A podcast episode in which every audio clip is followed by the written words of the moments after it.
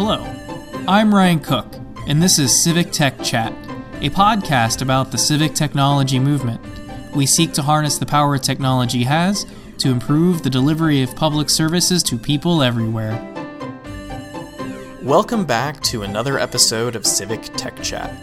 We've returned from a long hiatus as I've been going through the final semester of an undergrad program. Don't forget to subscribe in order to follow new episodes as they come along. All that said, let's get into our main topic for today election security. We find ourselves checking in on this issue, in part because of its importance, and in part because of a report released recently by some folks at Stanford University. This document seeks to make policy recommendations to enhance the security of the 2020 elections and beyond. It makes use of conclusions drawn in the Mueller report which lays out efforts made by the Russian government to influence the outcome of the 2016 election. The title of this report is Securing American Elections Prescriptions for Enhancing the Integrity and Independence of the 2020 U.S. Presidential Election and Beyond. Truly, this is a catchy title. You might be wondering, though, what are they saying we should do? This can be summarized by a few main points. The first being that election tech security can be improved through the use of techniques like penetration testing. This would involve things like the use of attack teams that would attempt to infiltrate and undermine systems in simulated attacks. The benefit of such actions would be the discovery of exploits and vulnerabilities. The report also contains recommendations seeking to limit foreign involvement in campaigns, it suggests banning foreign consultants and companies from working with U.S. campaigns and publishing information about connections between campaigns and foreign governments. It goes on to recommend foreign governments and individuals be prohibited from buying online advertising meant to target U.S. voters, the appointment of a U.S. government representative on election interference, and a commitment for the U.S. government to respond to instances of election interference. Admittedly, I was somewhat surprised to learn that the last point there hadn't quite happened yet. The report is also keen to point out that attempting to do any of this is going to require considerable coordination.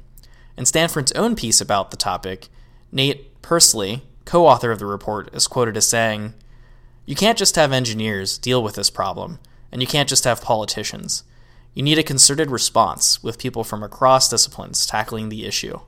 You need computer scientists, technologists, lawyers, economists, political scientists, and ethicists.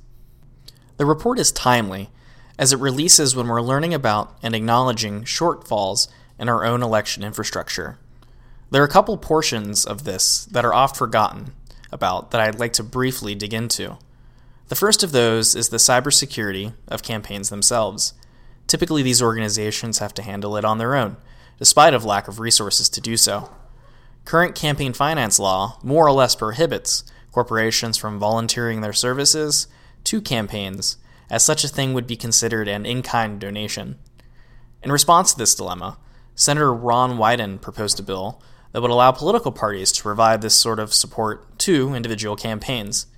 That said, it remains stuck, as Majority Leader McConnell has stated that they do not intend to allow any election security bills to make it to the Senate floor. But it's not all doom and gloom here. The FCC did rule to allow a nonprofit by the name of Defending Digital Campaigns to offer free services. The ruling broke down to a lesser of two evils kind of choice. It was determined that the risk of election interference is worse than the risk of influence peddling by the aforementioned nonprofit.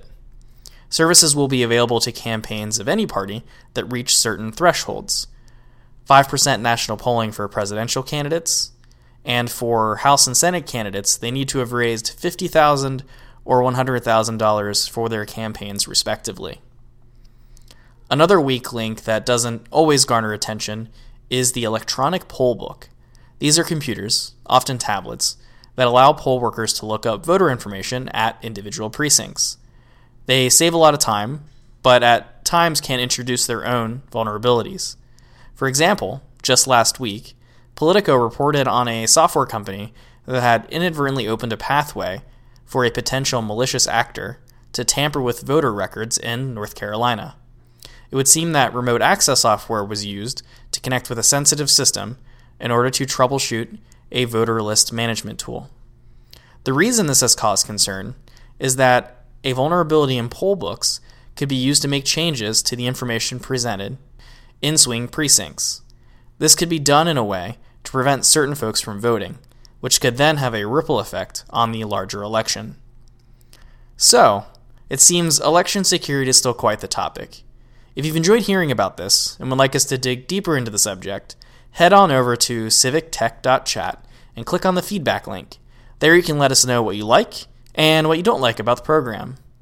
Thanks again for listening, and I hope to catch you again next time. You can follow us on Twitter using the handle at CivicTechChat, visit us on the web at civictech.chat, or subscribe to us for content updates wherever it is you download your podcasts.